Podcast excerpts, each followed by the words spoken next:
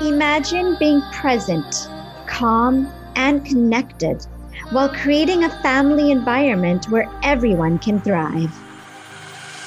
Welcome to the I Am Mom Parenting Podcast, providing inspiration and actionable steps to manifest the meaningful and magical life you desire for you and your family.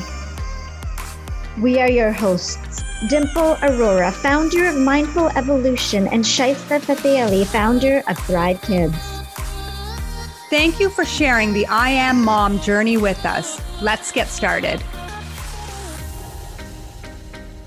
Hello, and welcome back to our series on food allergies. Last week, we gave a brief introduction to food allergies and intolerances. Today, we're going to get into it a lot deeper. Not only are we going to discuss common allergies such as dairy, nuts, or gluten, but also less common allergies, some that will shock you. Our guest today is known as the allergy chef. Together, we will explore her different allergies and hear how she navigates the world with conviction, inspiration, and courage. Kathlena has a remarkable story to share with all of us today. And she has over 200 food allergies and intolerances, and she cannot drink most water. Not only does she have these allergy challenges, but the members of her household also have food allergies and special diets. None of them are the same. And so she has to cook different meals and also provide so much information to the food allergy community to help them navigate food allergies. After being told she has 30 days to live, she made it her mission to help the food allergy and special diet communities thrive. And in five years, she's published several cookbooks. She started a bakery. She's done local and nation, national wide outreach, developing hundreds of free recipes and resources, and so much more. Her website, allergychef.com, has so many resources, allows you to search recipes by over 70 different filters based on allergies. So, welcome, Kathlena. We are so excited to have you here. I know there's so much to talk about. And how about we start with what got you into this journey and a little bit about your story? All right, thank you so, for joining us. Yeah, it's a pleasure to be here. And um, for those, it's theallergychef.com. We have to have the word the on the front. But yes. Um, I would say probably our second child. So, okay, well, I, I mean, technically I've been sick my whole life, right? But in terms of awareness, what made me see the connections of, you know, food and people would definitely be our second kid. He was born allergic to dairy. And um, that was pretty obvious when he was young. Um, and from there, it just kind of kept going, right? It was something with each of the kids. You know, one of the things I, I tell people is there was a year I actually tracked it between the four of them. They went to more than 300 doctor's appointments in one year. And um, I was really fed up. I had been doing research. A lot of things kind of all happened at the same time. Mm-hmm. And so made a lot of changes. The following year combined, it was less than 10. So it was a huge difference. That's why anytime I hear people say like, "Oh, food is not a big deal," or you know, I've actually seen doctors say food has no impact on ADHD. I'm like, well, then clearly we're on two different pages. Like either you're talking about true ADHD, right, or I'm talking about the fact that we hyperdiagnose these kids and we don't even stop to look at what are they eating, how are they sleeping, what's in the environment. Like we're not even looking at do they actually go outside and play like a normal child and get exercise, right? Like there are so many underlying issues that food and lifestyle can absolutely address, um, whether it be allergy, which is non traditional, or intolerance. Like in my case, you know, when you don't go into anaphylaxis with everything that you eat, people don't necessarily assume food allergy, right? Mm. And I mm. think that that's something, if there's nothing else that I want to see changed in the medical world, that's probably what I want to see changed, right? I want doctors to start thinking more like, oh, every night at six o'clock, your child throws a tantrum on the dot, six o'clock, and you eat dinner every night at 5.30. and you serve similar foods every night. And at 30 minutes later, your kid flips out. I wonder if it's the food. Not, hmm, let's get your kid in for this pill. Let's get your kid in for this therapy. Let's let's just start with the fact that they ate food 30 minutes ago, right? You know, exactly. like if we can't start seeing these connections, I think we're doing ourselves just a massive disservice. Mm-hmm. Yeah, absolutely. Completely, completely agree with you. I am really uh, just so shocked to hear it's still in my head the 300 appointments in one year to less than 10 yeah. when you found out that there was more going on. Yeah. And so what led to that? What led to the less than 10 appointments? Um, so the biggest the the main thing i did is i changed everybody's diet. I swapped all their diets like basically overnight. Um and it started with kid well it started previous to that in that um, when I was younger, I'd gotten really sick from drinking like those foo-foo alcohol drinks, like not hard liquor or anything like that, right? Mm-hmm. But um, I woke up in the middle of the night, like literally vomiting sugar. So I knew sugar could be a problem for a person, right? And um, and I wasn't drunk; it was just the sugar, like legit sugar issue. So years later, with kid three, when he got into trouble and um, Carlton took away all of his uh, sugar for a month. And the kids thought that was like a death sentence, right? Like, because they were getting dessert uh, just for trying a vegetable, right? Like, we were doing all these fun things. And, you know, that was the worst thing that could ever happen to you. And so, after 30 days, well, after two weeks, we had a different child, right?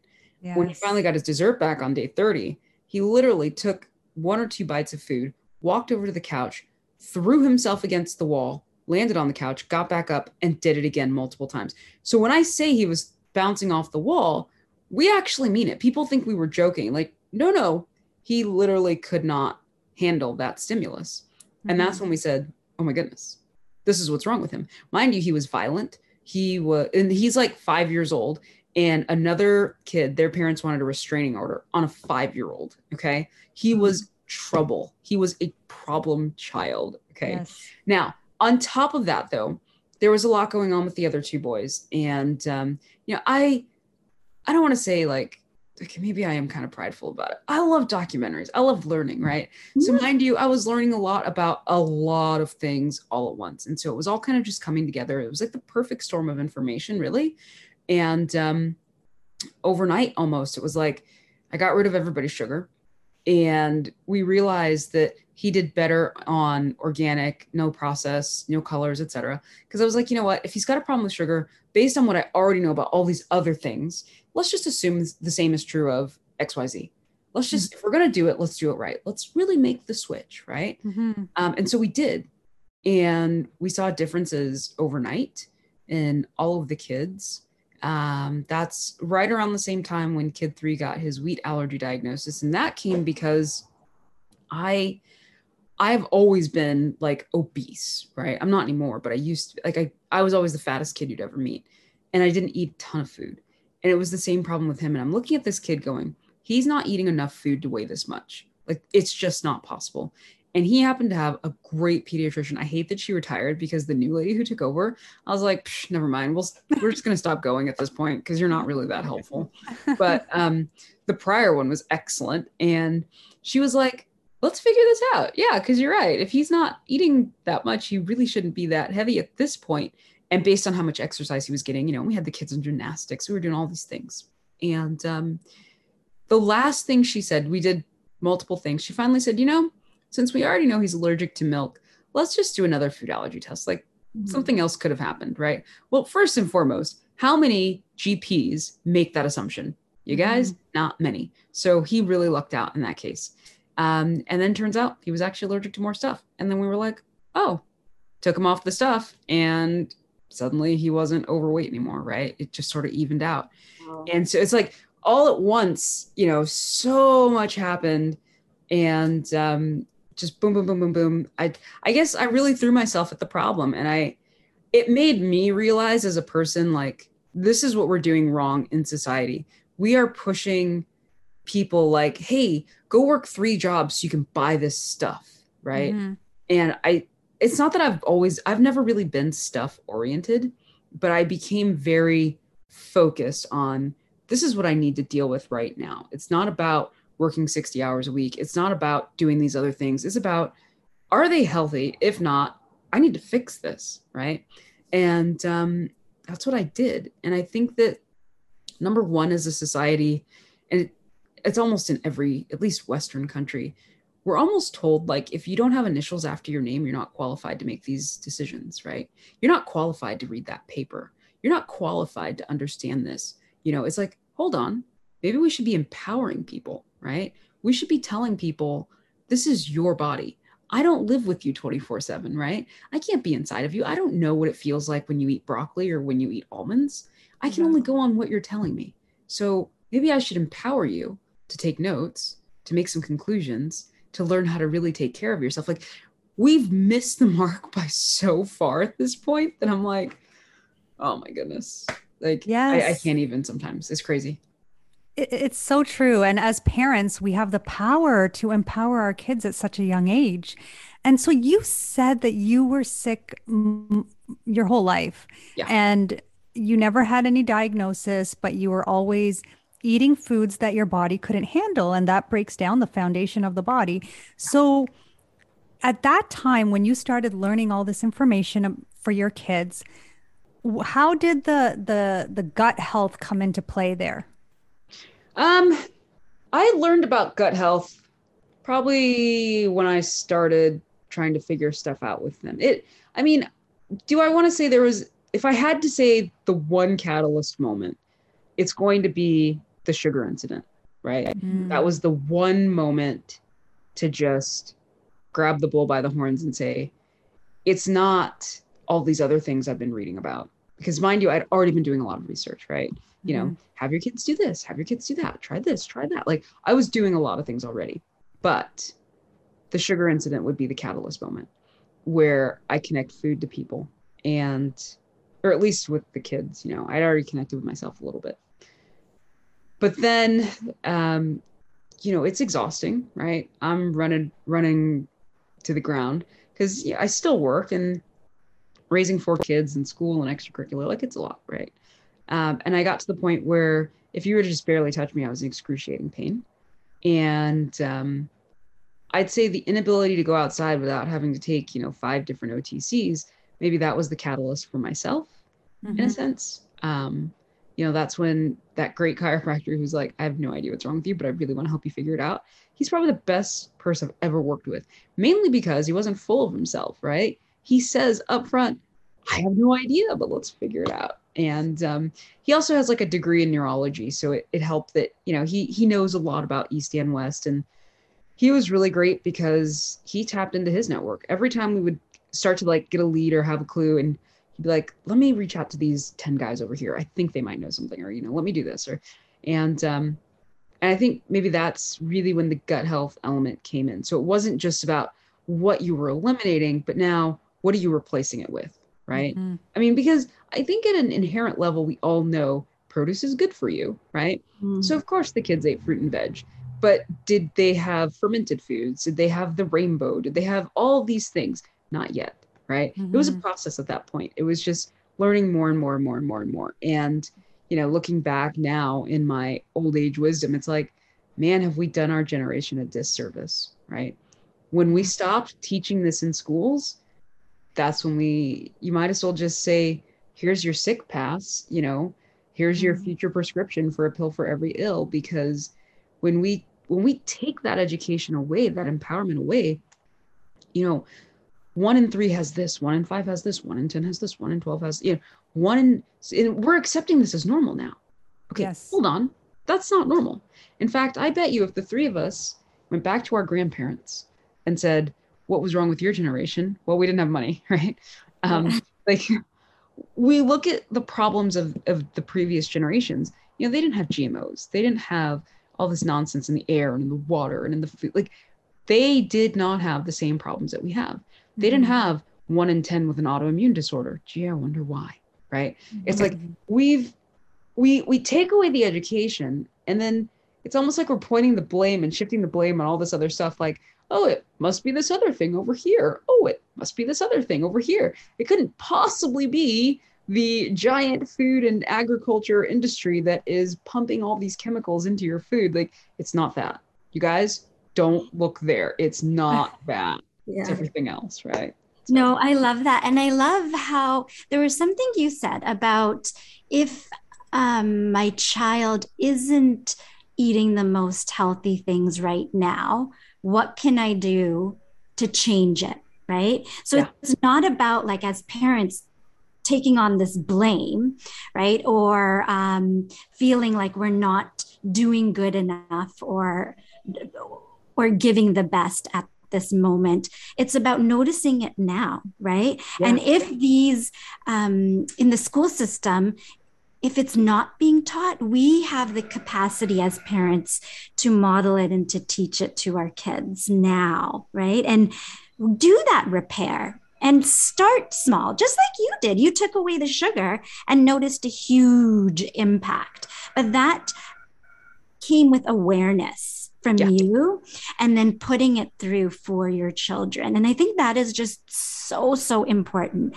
I'm also really intrigued about your life story. So I'm like really eager to know to know you, know your story, where you've come from. So I'm just a regular person. guide us through that. Guide us through that. uh regular person. I don't know. I I I, I struggle with talking about myself. I'm not gonna lie. It's uh, I, I feel like just a regular person. Um, I I guess I recognize that I'm not your average person and that I don't like being told what to do. Um, mm-hmm. not in a bad way, but in a more like stand up and do something about it sort of way. Um, mm-hmm. you know, when I was a child, I, I demanded that the radio be turned off because I was like, I'm not going to be told what's popular and what to listen to. that was what I thought as a little kid, right? Um, so I that attitude, right? Don't ever tell me I can't. You know, I was I'm a very ambitious person. When I was younger, I was like, yeah, I want to finish high school in three years. I want to do these things. And I had a friend who was like, you're never gonna do that. So just to shove it in his face, I graduated from college at 19. I was like, take that, Jimmy, right? You know. Um, and and exactly. it's funny because people ask me sometimes, like, you know, what what drives you to make these recipes and do these things? I'm like, to shove it in people's faces. And they think I'm joking, right? but no, it's like if you're gonna sit there and tell me, oh, you can't have dairy-free, egg-free, gluten-free cake that tastes good. I'm like, I'm gonna shove it in your face with really good cake. Ha, I did. Not only that, I started a bakery, right? Like to me, I I find real joy in creating things that shouldn't exist, right? Mm-hmm. I find joy in saying, no, no, no, I don't care what the diagnosis is. There's still a bunch of options. There's still a lot of safe and delicious foods. That's why it gets me when people, every so often, someone will call the bakery and they're like, "So my my kid's allergic to everything," and I'm like, "Hold on, are we talking everything like me or everything like four or five items?" Because I have 200 food allergies and food intolerances. They go, "Oh, oh no, he only has like four. and I'm like, "Okay, so what are those four?" Right? Like, you know, people they they really feel like it's the end of the world with a black pepper allergy. Like, I kid you not, I've had people with a black pepper allergy tell me there's nothing to eat. And I have to hold it in on the inside, but inside I'm like screaming at this person. I just want to shake you. And I'm like, listen, pal, let me just guide you over to the land of the plenty. There's so much to eat, right? And and I guess that's my thing. And not only that, but I am excited to show people that you don't need a laundry list of ingredients. You don't need a truck ton of chemicals. You absolutely do not need GMOs and weird junk in your food. You can have regular old ingredients you can totally pronounce. It can still be delicious. And you can even freeze it for four months and have a freezer stock, right? Like I, that's that's what I'm all about. I am all about showing people there is a much better way to do things without necessarily losing your connection to food because I know that's a big thing, right? Like you find out you've got this diagnosis. Obviously, for people with black about black pepper, it's different, but when you get like a gluten or a wheat allergy diagnosis, right?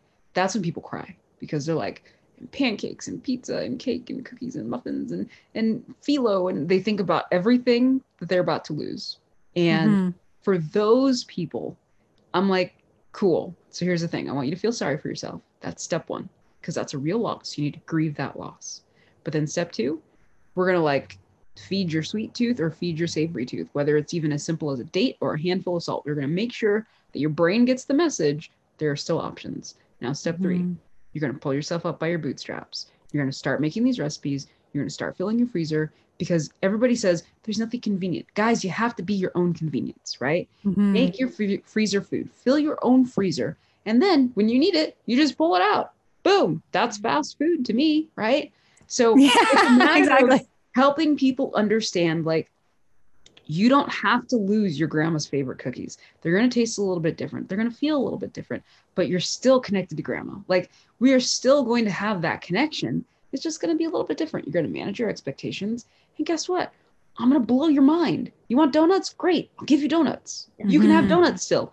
You can have refined sugar free donuts made with less sugar, made with real ingredients, and you can eat three of them and not feel guilty or not feel like trash. It's totally cool. Like that's the thing, you know, and and you had mentioned earlier, you know, about blame. You know, the funny thing is, I'd never thought about that until you said it out loud. Throughout all of the figuring things out with the kids, never once did I blame myself Mhm. the- the concept of blame never even entered the equation. It was just always, wow, I've been sold this lie by society and grocery stores, and now I'm mad about it and I'm going to fix it. That was always the mentality, right? And I, that's what I want to give to people. Like, don't blame yourself. Don't sit there and get all hung up on the guilt element. Let's just start fixing it because the sooner we deal with it, the better off everything's going to be. Like, you can turn this ship around. You really can. Exactly. And mainstream media and agriculture has played such an important role in the way we think about this and our mindset about food, right? And there's such a huge food mood connection. Every single morsel of food we eat, our body has to process, right? And I feel like sometimes parents are, even when they gain the awareness, sometimes they become resistant or fearful to make the changes because it's hard for them right? To make the changes for their child, which means they also have to make the changes for themselves just to keep it consistent within the household and easier so that you're not making multiple meals. But I want all parents to realize when you eat whole foods, just eat whole foods, the body is going to fare much better, right? The the the inflammation will reduce, your child's eczema will um, get better their stuffy noses will get better and so i always tell kids just tell parents just eat whole foods and start there right and so do you feel that you're making a lot of meals in a week or how how do you how do you do this with all the multiple food allergies in your Um, household? we go through phases, right? When the kids were little, it was different. It was so different when they were little. Um, I was really big into batch cooking because that was the only way to really keep my sanity.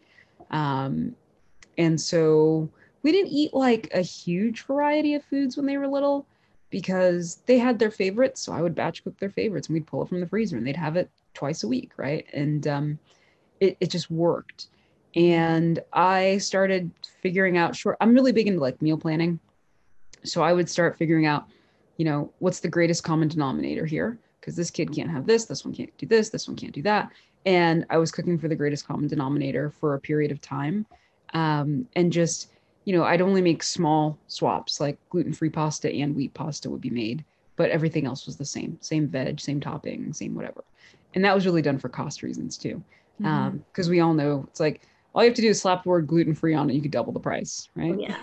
and um that's a whole different I- story but exactly. But just to clarify, sorry, just to clarify, you have your kids are older now. You have four of them. They're ages 17 to early 20s, right? correct Okay. So you've been following this lifestyle now for how long with the kids? Mm, we're going on 15 years of this. Okay. Wow. of like healthy eating like uh, Yes. you know so the one diagnosed you know as a baby he's 20 so we've been aware of food allergies for 20 years. We've been a food allergy family that long. In terms of health and wellness that'd be more like 15 years that we're going on. And um, you know it's really interesting because i've learned the hard way too that like you know you talk about that resistance element. You know a lot of people like to say there's no addiction to sugar. I would say there's no addiction to organic sugar. I think there's an addiction to processed foods. And I think Mhm. maybe that's the difference in the statement that we should be making because when you take someone from birth, basically, because they're getting it, you know, through mother's milk, they're getting it from day one, take them from birth to even say 10 years old, and you give them a diet consistent and processed you know, GMOs and all this other stuff, right? The change is hard. You know, when you go from Froot Loops to organic O's, that's a huge change on the palate. Yeah. You know, when you go from um, Captain Crunch gummy candy pop tarty type things to all the organic versions, just making that switch is big. You know, for us, that was the big thing, right? I bought my kids Pop Tarts. I'll say it out loud, right? um, I ate Pop Tarts when I was little. right? Yeah, like who didn't grow, eat a eat a Pop Tart growing up? And so that was one of the big changes. It was let's buy organic Pop Tarts, right? Mm. They like soda, I'm buying organic soda, right? That was the real first big shift was let's switch everybody over to just the organic version of all these unhealthy options because we were a very standard American family when we first started the whole health and wellness bit. And then from there it was did you know there are 26 grams of sugar per serving in an organic Pop Tart? Right. that was what happened next. And then I'm going, I'll just make my own Pop Tarts. That'll fix it. You know, and and it was just seeing these little things like it's picking up the organic package and going, they're still putting such and such in this and it says organic. I'm not buying this anymore. Right. It's it's those little things where you see these um these things and you kind of go, I'm fixing this problem, right? And it's just one item at a time, right? At that point. And over the course of a year, you know, here's something crazy to think about for people who are listening who might be struggling. I'll throw this challenge out to you. Change one food a week. That's it. Mhm. One small change a week. At the end of the year, that's 52 changes you've made. And let's be honest, the average household only uses something about 50 packaged products, right? You kind of have your favorite items you always go back to by the end of the year, you've made a huge change in your family's life. You're probably eating more produce. You're probably eating less, you know, chemicals and additives and all these other things. You're probably naturally just gravitating towards more uh, balanced meals, right? You know, that's you, you're speaking about why people might be resistant. Well, I think part of it too is nutrition education, right?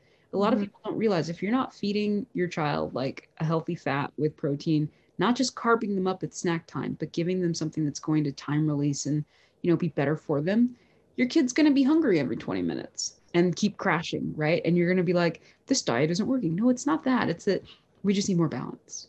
Mhm. Yeah. Yeah, absolutely. Um, you mentioned a little bit about in the beginning when you were going to see doctors. And when you were going to see these doctors, there was one in particular, the chiropractor, I guess, that um, told you, was it you to cut out gluten? Yeah, me personally. So Yeah, he was working with me specifically. Okay.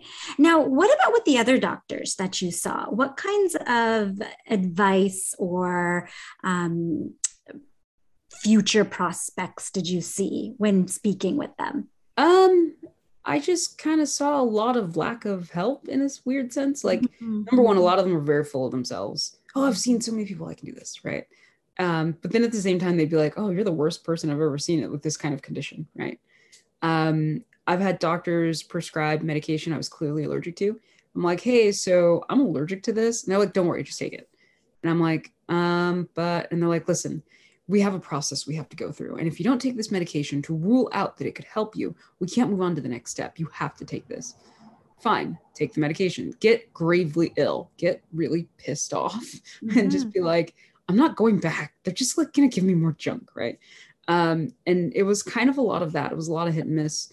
I think I just kind of ended up at the point where I, you know, started doing a lot of testing on my own out of pocket because you can do that. They won't tell you this up front, but you can if you want to. If you want to do the research, if you want to learn how to interpret tests and all that stuff, if you want to do the research and understand what foods can cause this and what can cause that, you know, I did all that. I took the time to educate myself and empower myself, and I think I'm better off because of it. Um, what's interesting is I did a lot. I I basically stopped going to doctors and specialists for quite a long time, and then I had read about um, a camera pill, which I think is really cool, and I thought, you know, that could help. And so I found a specialist in the city, and went to see them, and pretty much laid out everything that I had come to the conclusion of on my own. And they said, here's the thing, I think you've already figured it out on your own. I am not going to tell you to do this expensive procedure because um, I don't know that it's going to help you based on what you already know. You're already doing everything right. And um, they're like, if you want, I can give you this other test and we'll give you a discount on it. But even then, you know, I don't know that you really need all this. And I was like, thank you for your honesty. That was really nice. Um, in fact, that was the last specialist I ever went to because I mean, they, they with all their all the initials after their name basically said you already figured it out right just keep doing what you're doing and and that's the thing maybe I think the wisdom in that is knowing when to understand that you made it. Like maybe there's nothing else to keep digging for. Maybe you've made it and now you just got to move forward, right? You know, and then of course you get people saying, Hey, I did this one treatment and they cured my food allergies. And I'm like, cool, that's for you. I'm not going to go down that road. It's not for me. No, thank you. Mm-hmm. Um, mm-hmm. I respect all the different types of east and west options and all the different types of treatments i think it's really cool. And i think when it works for you it's awesome. I know for me i've been so burned by the system that it's like look man i finally got something that works for me. I'm not going to poke the bear. I just want to leave it. Like exactly. like, i just want to leave it because um you know at one point we had we thought about doing some crazy treatment. I don't recall which one it was. And um you know carlton was like yeah, we could do that. Or you could just enjoy what time that you might have left, you know? And that was, that's really what a lot of our decisions became about. It's like, if I do this and it makes me so sick that I can't function, what quality of life is that? Right. Mm-hmm. And so for me, the quality of life just comes from avoiding the foods and embracing what I have and being grateful and moving on. Right. Um, which is why sometimes I think I don't understand when people are like, my kid's allergic to eggs. We need to make sure that kid can eat eggs. I'm like, you realize there's like a like 199 other ingredients to choose from, right? Like hmm. you can do so much without eggs. I know, but they need to be able to eat eggs. I need to do treatment. I need to do this. I need to do that. I need to figure out why they can't have these eggs. And I'm like, okay, but but you know there's like all these other things. Right? You know, yeah, I know. It blows I, my mind what people are willing to do to get a food back as compared to just avoiding the food and thriving. Like blows my mind every time because we have such an emotional connection to food, right? Like eggs, people think, oh my gosh, eggs are my life, right? You'll hear people say that eggs are my life. I yeah. can't get rid of eggs. They're the only breakfast food I've ever had, right? Which so, you know was a lie. You know, they had a Pop Tart the other day. Yeah, exactly. right. As if their mom never gave them oatmeal at one point. Yeah. Yeah. But yeah, and but you say that you had 30 days to live at one point, or you were given that yeah diagnosis. Tell us about that. So that really, looking back, it boiled down to the inability to drink water. Um, when I would drink water, it was like swallowing a pack of razor blades. It was awful. Um, so on a good day, it was like I had two ounces of water to drink that day. Mm. Um, around the same time, I had experienced like massive wasting. I'd lost something like 30%, no, 10%, basically I lost way too much weight, like in a 30 day period. I got really sick and then um, it just I lost like I was losing a pound a day or more. And um, and then there was the water problem. And what was interesting is I found a place in Washington state where there's a mountain up there and they literally take the melted snow caps and they bottle it. And I was like, whoa, I bet you I could drink that, right? Because we knew about the corn allergy and we knew about like corn and all this other stuff. But at the time we had we where we had made the connection of corn and tap water, even people in the corn free community who were like, "Oh, I can have this brand of bottled water." You know, every brand that everybody said they could have failed for me. I tried water from literally almost every country in the world. Everything, anything we could import, we did. In fact, we worked with an importer who specializes in water, and she was getting us water from everywhere every bottle failed. Okay. Oh. Could not drink any of it. And so I find the place in Washington, but it turns out it's a seasonal product. And I had just missed the cutoff for their season. There was no more water. And I was like, oh, that's sad. And um, by chance, on the search results, the next thing down was raw water, which is who I get my water from now. So I call them up Brian, nicest guy you'll ever talk to. Well, I say that about so many people, but he's really nice. And um, told him what was going on. He's like, listen, I'm going to send you a bottle in plastic and in glass, just in case that's a problem. But as it turns out, they have the only exemption in the in the United States to not treat the water. Here's the dirty secret about food: there's so much going on that nobody tells you. There's so much going on that even if you call them, they won't tell you. There's so much going on that if you don't have a food science degree and you don't know, oh, you have to ask this question and that question, oh, and this other convoluted question, you won't get the answers that you need, right? Brian was super transparent and told me everything. They do not treat the water at all. Even bottled water that says untreated, it's treated. He literally has the only exemption in the country. Okay. Sure enough, get his water. It was the first time in so long that I could just take a sip of water and not feel like I'm dying. Right. And um, that was really the turning point for the diagnosis because then I was able to start getting up to like 10 ounces a day, 20 ounces a day. Like it took time though. It was not an overnight thing because I was at the point where just, you know, you you take on too much and like you feel sick just from taking a few sips at that point, right? Because your body is like totally in shutdown mode. Like we're not doing this anymore. Um, mm-hmm. So it was a process on its own. But yeah, Brian Summit Spring raw water cannot vouch for them enough. They are like the coolest of coolest. And um, what's interesting is myself and one other customer, if the flow rate in the spring gets a little bit too low, we start to have mild reactions to the water just from the sediment that gets picked up. But beyond that, it's the only water literally in the world that I've been able to drink without being in pain. Wow. Now, what about in terms of like bathing or hand washing? Can you use? So, okay, that's an interesting story. That's where um, a traditional water allergy is usually skin skin based. Mind you, I've had skin issues my whole life. Okay, and I was at the point where before the foods were eliminated, and you know, hindsight's always twenty twenty. I feel like I'm a really cool science experiment, hindsight wise. Going through it, not cool. But afterwards, it's fun to look at the, da- the data and kind of go, oh, this was connected the whole time and that was connected the whole. Like, it's so fascinating. I kid you not. Like, I know that sounds a little bit weird, but it was really fascinating. And so, um, when I would take a shower, I would feel like I was being pelted with needles. It was awful. Like, and I'm not talking like pins and needles. I mean, it feels like someone's like, like literally throwing sharp objects at you. It's awful. Okay. So then I started experimenting. Well, number one, we were like, this has got to be a water allergy, right? At the same time, though, drinking the water was a problem too. And so um, that's when that same chiropractor, he actually reached out to his network of people like, has anybody ever heard of this? Because this is not a traditional water allergy. Um, and no one had ever heard of it. No one had ever heard of someone who had the skin reaction, but also could not drink water. This was like the connection that nobody had seen before. And so then we got a filter for my shower and it got better, but did not improve completely. Then I started experimenting with when I showered and I found that I was in less pain if I showered in the mornings. Now, mind you, I hated showering in the mornings because, you know, you got to get your kids up, get to school, blah, blah, do the whole thing, right? I always had time at night when they were in bed.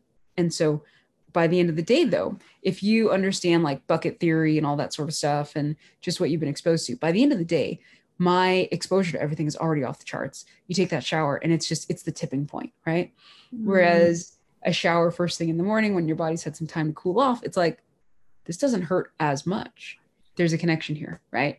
And then of course at the same time, foods foods are being eliminated, etc. Well, now, in all my wisdom all these years later, what I eat and when I shower has a direct correlation to how painful it is, right? Because if my body is already internally responding to stuff and dealing with stuff, that stimulus from that water, which already you know is contaminated with stuff that I really should not be touching, it just it's the icing on the cake at that point for me, right? Um, it's just it's fascinating the whole water connection and it is how water is processed. It's it you know a lot of people um, that I've met in this space they they talk to me and they're like, "You're the canary." I'm like, "Yeah, I am." and nobody's listening to me sing my beautiful song right and that's that's the greater issue is that as a society we keep doing these things that like we know we don't have to do there are better ways to treat the water without introducing all of these allergens and other chemicals you know there are other ways we know this you know there are other ways to produce food that you know aren't full of all these things but we're not why most likely greed like profits yeah exactly like it's it comes down to money yeah. And when we put profit over people, like here's the thing, I'm all for capitalism. I just think we should have better for you capitalism, you know? Exactly. And healthier. yeah, like like people aren't like something to be abused and I don't know, taken advantage of and you know, and sometimes I get frustrated with consumers, but then at the same time I feel sorry for them because here's the thing. We should be able to walk into a grocery store and trust that what's being presented won't harm us I think that we should be able to trust that. You know what I mean? It's mm-hmm. like the trust is very much there at a farmer's market. You know, when you go to the farmer's market, they're selling you like produce from the ground. It's dirty, right? It's cool. It's it's the real thing. We should have that same trust at a grocery store. Yes, and the same trust in all the the people that we work with on our journeys, right? For our Yeah. health. Even even with mainstream medicine, I I I do I can relate to the uh the being shifted from doctor to doctor and not knowing, nobody knowing what's wrong, right? I've had doctors let me go at times when I was sick, right? But you know what's interesting? I, I'm so interested in this water allergy that you spoke about because I wrote I wrote a chapter of my story in this book called Simply Woman, and I used to have very painful showers with the water. And I wrote that in the book, and I had no idea that that was related to water allergy, but uh, I don't have it anymore. But that's what was part of the fibromyalgia and the pain on the skin. So I just thought that was so fascinating when you said It that. is.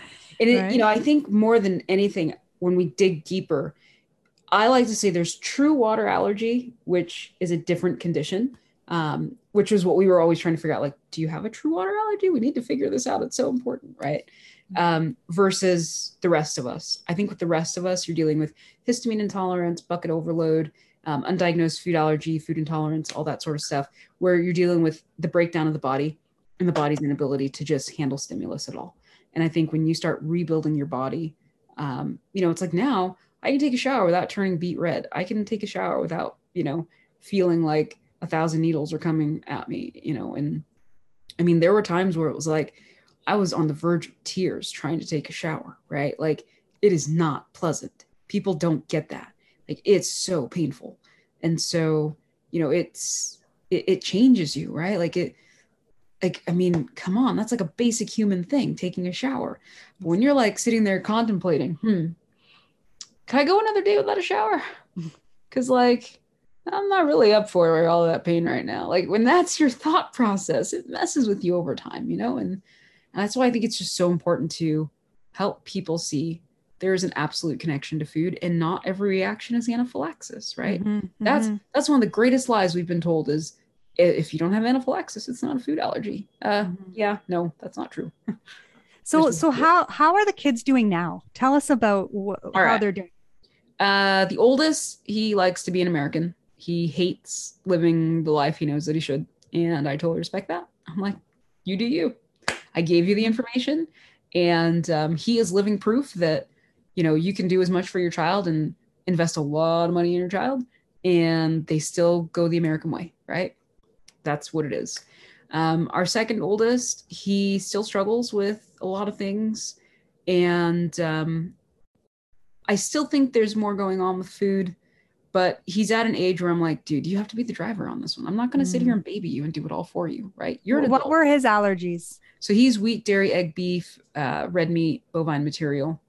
So he he's got quite a few things going on, but Mhm. I would not be surprised. you, um, did the sugar? Is this the the same? no, one no. So that's kid three, Mr. Low No Sugar.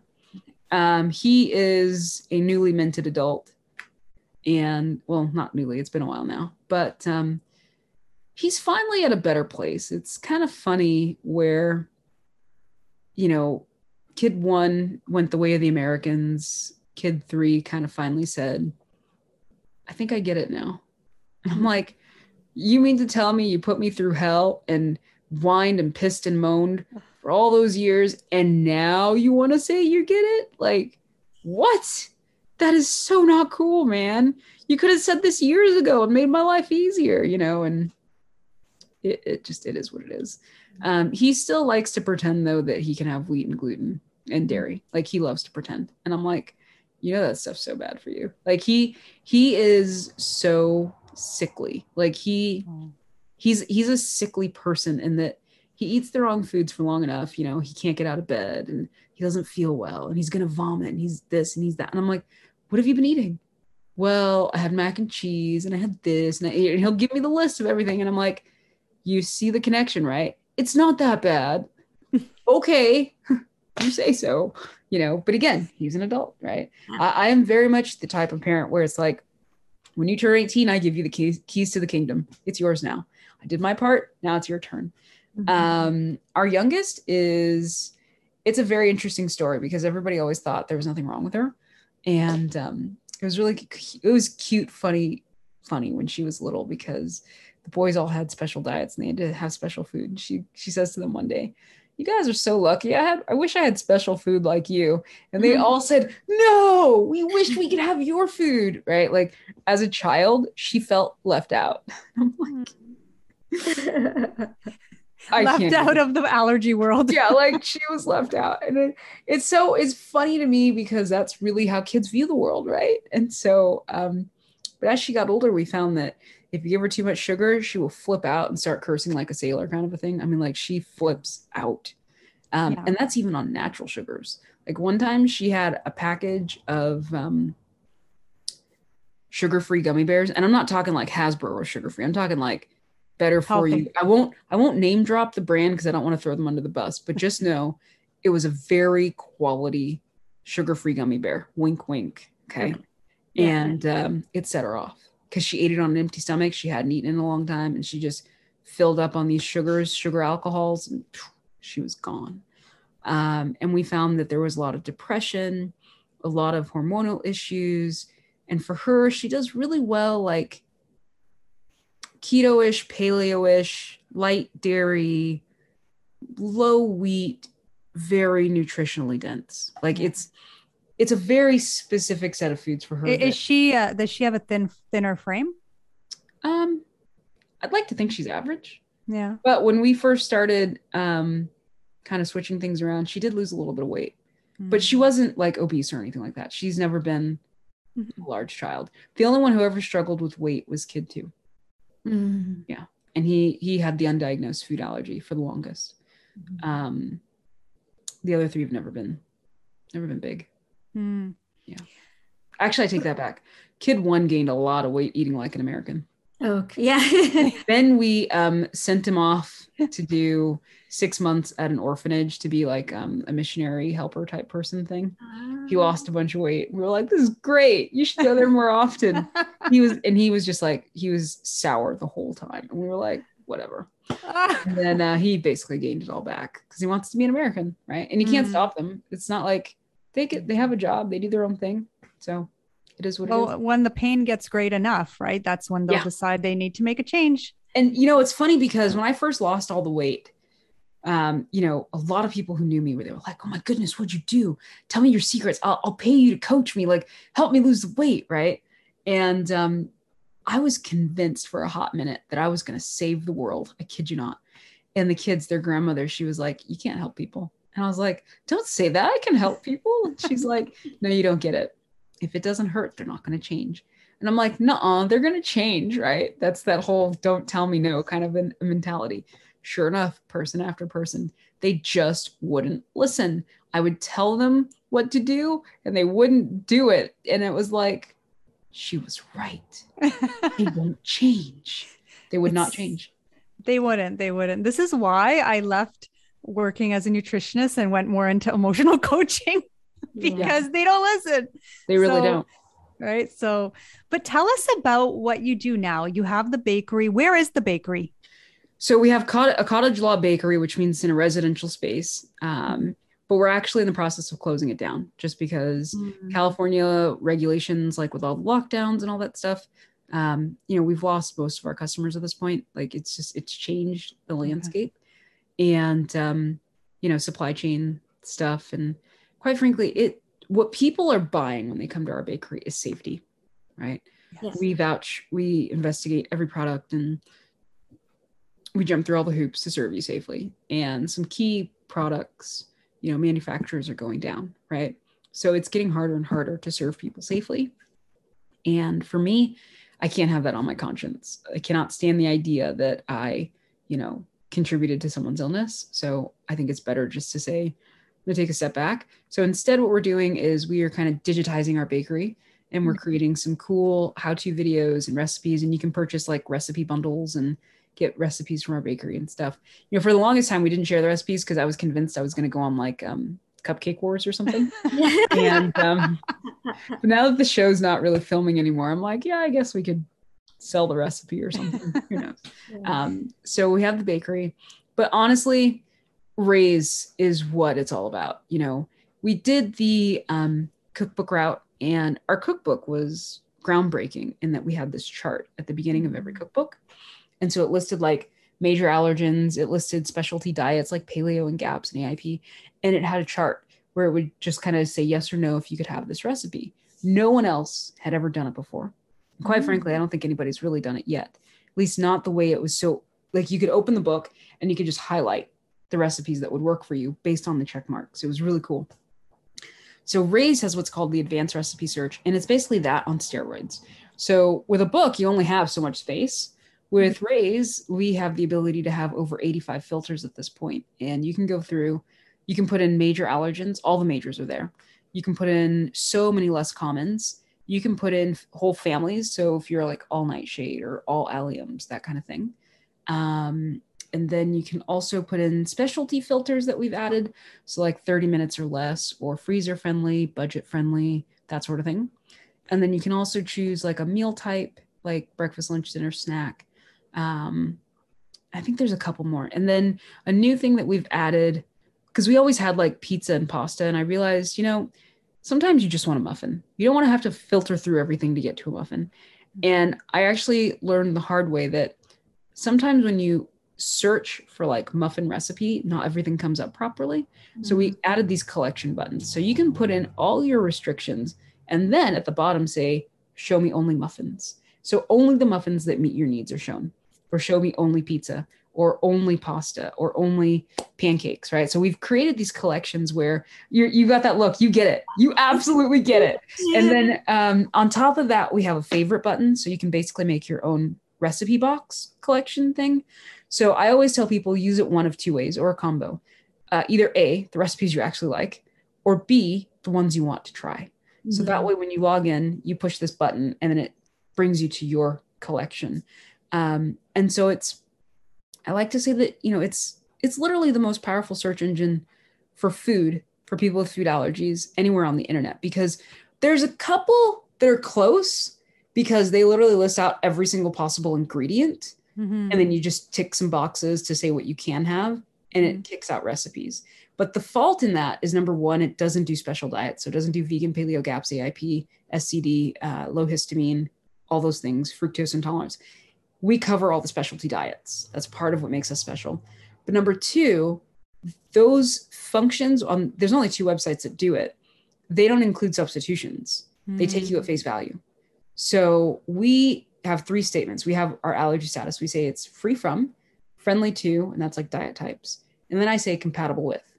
If I know I can get this recipe to work for you, I will still list it as free from for you. So, like, let's say you are free from uh, cinnamon, right? That's one of the filtering options. If the recipe doesn't hinge on the cinnamon, right? This is me using, you know, your chef brain and knowing like how much can I get away with here without over overly changing the recipe too much. If I know you can leave out the cinnamon, I'll let you leave it out, right? If I think that mm. the cinnamon is a key flavor, I'm not going to say it's cinnamon free, right? But if I say it's compatible with, that means I either have a solution for you, or you can actually leave this ingredient out. It's really not a big deal. Um, mm. you're not going to die or anything. Amazing. So that's what makes it so powerful. It's that we give you the substitutions, right? Like Nobody's doing this. Like nobody. That's all. incredible. It's and incredible. At the same time, I know why nobody's doing it. Do you know how much work goes into this platform? It's crazy. That is like, crazy. And and Raise is your membership site for our listeners. And Raise stands for what?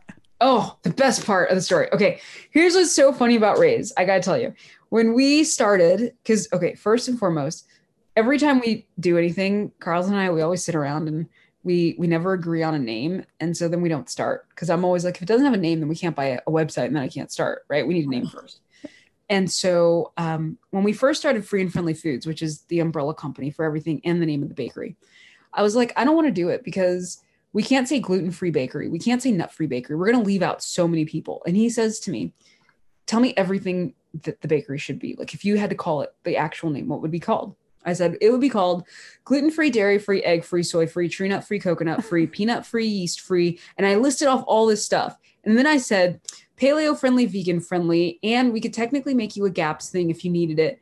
And he said, okay, free and friendly foods. And I was like, oh, that's genius. I love it. And so that was how Free and Friendly Foods got its name and its start, right? That's when I finally said we can publish a cookbook because he wanted a cookbook. And I, I, I basically refused to do anything until we had a name. Um, so, and what's funny is we have some customers that don't make the connection. Some people think we give out free food, which I think is really funny. Oh. Yeah, uh, which we don't. Oh, they think it's free They and it's free. friendly. Oh, and then that's so um, funny. we actually had a friend in the food manufacturing world, and their child has a corn allergy. And they said to their kid one day after getting some bakery stuff from us, you know, I don't get the name. And the kid says, Mom, don't you get it? It's free from gluten and this and this. And they Yeah. and the mom goes, Oh, that's genius. Why did I realize that's what she had done? And I'm like, You didn't know this the whole time? Yeah. So I know when you get it, when you get it, it's so genius. when you right? get it, it's groundbreaking. Now, Raise has a similar story. I did not want anyone, and I already feel bad about the allergy chef, right? I feel like when people hear me, they think, oh, well, I'm celiac. She can't help me. Oh, I'm this. She can't help me. No, no, no, no, no. I got your back. Don't worry. but um, with Raise, I didn't want a platform that was only for the gluten free or celiac disease community. I did not want something that was only for the food allergy community because at the end of the day, there's an overlap so big. It's so big you can drive a train through it. But most people just don't see it. And I think the only reason I see it, and that's the silver lining of my diagnosis, is my diagnosis. I've literally walked through all of their shoes. You know, because I have such a wide range of symptoms and I mimic all these major and rare diseases. If you tell me you have Job's disease, I'm like, oh, I know what that feels like. And they're like, wait, you do? I'm like, yeah, I have these 10 symptoms that actually overlap with your disease. We're like besties, right? Like, I literally understand you. And so I didn't want anyone left out. That was such a big deal for me.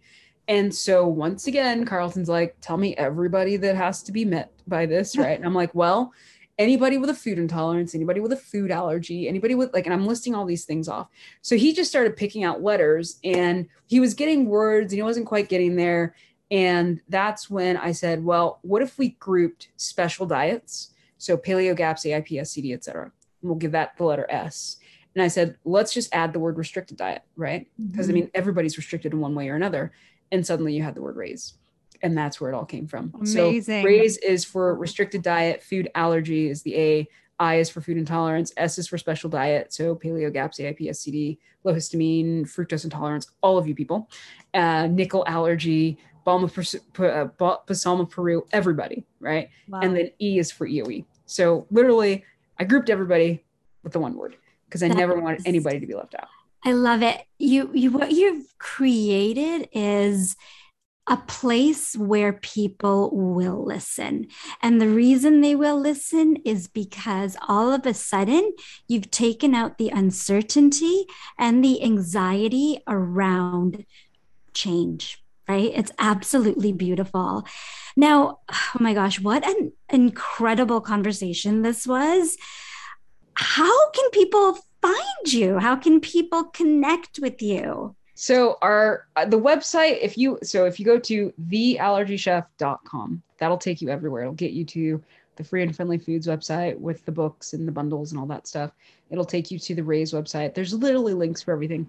If you're newly diagnosed, we actually have a free program for the newly diagnosed as well, um, where you get like a webinar and we send you like um, some food info and lots of great things that you just need like right now. You literally just got your diagnosis. So we have that too. Um, Raise is raise.theallergychef.com. You can also go to goraise.net, same place, but I hate .net. Don't tell Carlton I said that. Um, that was his idea. And um, Instagram at the Allergy Chef. That's the platform we're most active on. We do stories and posts and all that sort of stuff. Um, but yeah, we- That's amazing. Thank you so much for joining us. We could talk for days and We hours and weeks. I, I I'm so passionate and we're we're we're all on the same page and we're so excited to bring uh, this information to our listeners and for our listeners for anybody who wants to benefit from your membership program we actually have a coupon code uh, for the membership and we're going to put that in the show notes and it is valid for one year. So look for that. And we'll also post it on social media and in our Facebook group. But thank you so much, Kathlena. You have enlightened all of us. You're an inspiration. You are on an incredible mission to making everyone feel safe and nourished, nourished in mind, body, and soul, because that's what it's about. So yeah. thank you. And we appreciate you. And we hope that we can stay in touch because yeah, there's so much awesomeness. It'd be criminal not to stay in touch, ladies. Exactly. so thank you so much and have an amazing rest of your day. Thank you so much. And the same to you. It's been such a pleasure. Thank you. Thank you for joining us on the I Am Mom parenting journey. If you enjoyed today's episode, please follow us and head on over to iTunes to leave us a review. We invite you to check out the show notes for this episode and click on the link to join our free Facebook community to stay connected and continue the conversation with other like minded moms. Until next time, stay inspired, take action, and create magic.